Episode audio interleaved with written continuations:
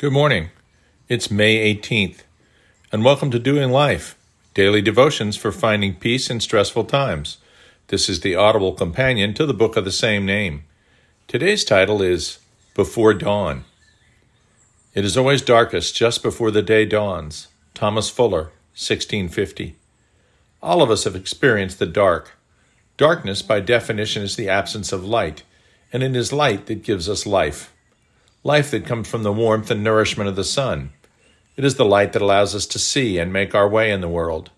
Metaphorically, it is Christ, whom we Christians proclaim as the light of the world, who saves us from the powers of darkness and who guides us through this life and the next. No wonder darkness is associated with both evil and fear. There's a reason Darth Vader wore black. But darkness is also associated with depression. Many of us have found ourselves overwhelmed by circumstances, unable to cope any longer with the vicissitudes of life. As it seems that our options contract, we may slip gradually into a state of hopelessness, and that we know as depression. The darkness we experience can be in many forms. All believers have periods of doubt, times when they think that maybe they weren't really saved after all. They look at their own actions and seeing the sin that we all find in ourselves, become convinced that their repentance was false and their rebirth a fiction. Some have the darkness descend when they lose a loved one, or receive a bad prognosis themselves, or have lost a job, or see a family relationship deteriorating. Maybe the darkness you feel is that oppressing the entire world, with secularism on the rise, the faithful dwindling, especially in the West.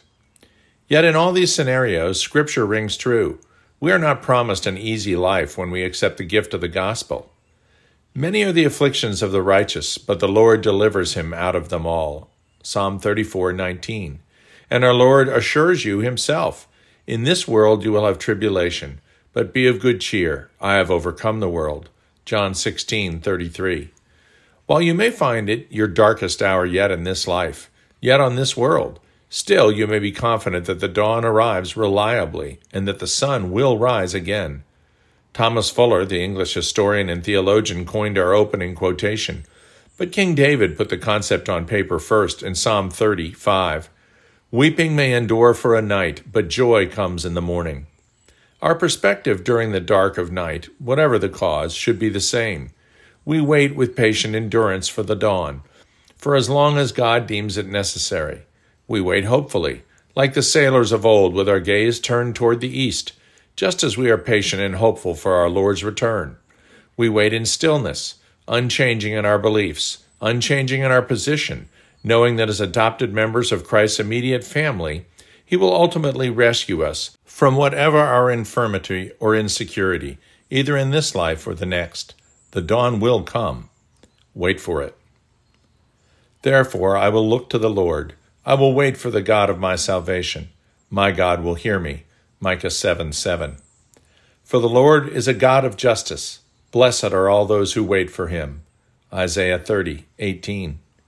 Be strong and of good courage. Do not be afraid, nor be dismayed, for the Lord your God is with you wherever you go. Joshua 1 9. The Lord is good to those who wait for him. It is good that one should hope and wait quietly for the salvation of the Lord. Lamentations 3 5. Dear Heavenly Father, we can talk a good game, but let's face it, it's hard to stay strong and patient when life throws us into the gutter, in the dark. But the light wouldn't be the light if there were no dark, and the sun wouldn't need to be the light of salvation if there were no darkness or evil. Direct your Spirit to strengthen us in our waiting through whatever circumstance has plunged us into darkness. That strength may come from the assurance that dawn is just around the corner and with it the bright light of our freedom in Christ. Amen.